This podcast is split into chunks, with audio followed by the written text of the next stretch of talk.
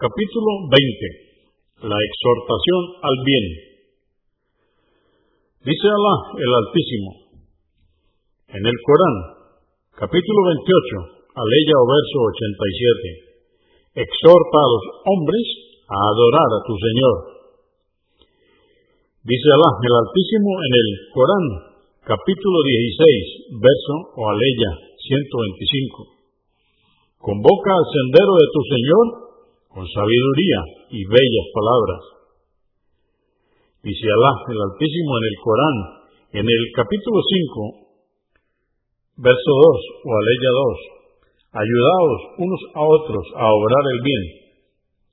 Dice Alá el Altísimo en el Corán, en el capítulo 3, aleya o verso 104, que haya entre vosotros quienes convoquen al bien. 173 narró Abu Masud, Uqba al-Ansari al-Badri, que Alá esté complacido con él, que el mensajero de Alá, la paz de Dios con él, dijo, quien exhorta al bien tendrá la misma recompensa que quien lo realice. está en Muslim 893. 174. Narró Abu Huraira, que Alá esté complacido con él, que el mensajero de Alá, la paz de Dios con él, dijo, quien invite al camino recto tendrá la misma recompensa de quienes le sigan, sin que esto haga disminuir en nada la recompensa de ellos. Y quien invite a un desvío tendrá la misma pena que aquellos que le sigan, sin que esto haga disminuir en nada la pena de ellos. Esto está en Muslim 2674. Abu Daud 4609, At-Tirmidhi 2674 e Ibn Mayah 206.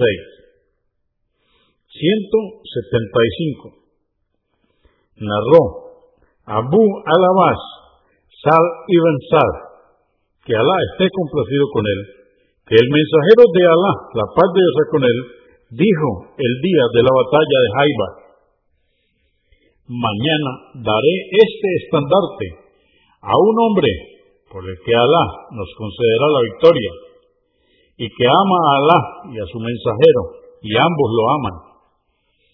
La gente pasó toda la noche comentando sobre quién la recibiría. Cuando amaneció, todos fueron a ver al mensajero de Alá, la paz de Dios con él, rogando ser el elegido. Preguntó, ¿dónde está Ali ibn Abu Talib? Le dijeron, mensajeros de Alá, le aquejan los ojos. Dijo, traedlo a mí. Cuando Alí se presentó ante el profeta, éste puso de su saliva en los ojos y pidió a Alá que lo curara.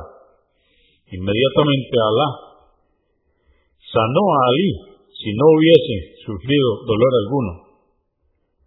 Finalmente el profeta, la paz de Dios con él, le dio el estandarte. Dijo Alí, que Alá esté complacido con él, mensajeros de Alá, ¿los combato hasta que sean iguales que nosotros? Respondió, parte despacio hasta que llegues al campo de batalla. Allí, invítalos al Islam e infórmales de las obligaciones que Alá prescribió para ellos.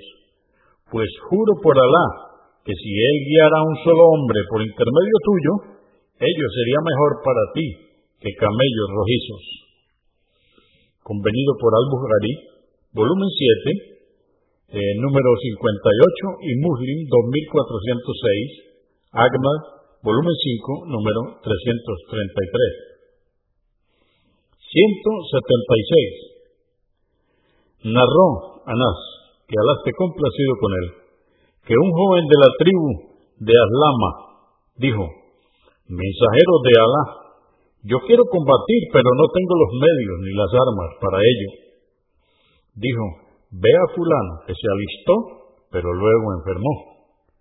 Así que se dirigió donde él y le dijo, el mensajero de Alá, la paz de Dios con él, te manda saludos y dice que me des tus armas para combatir.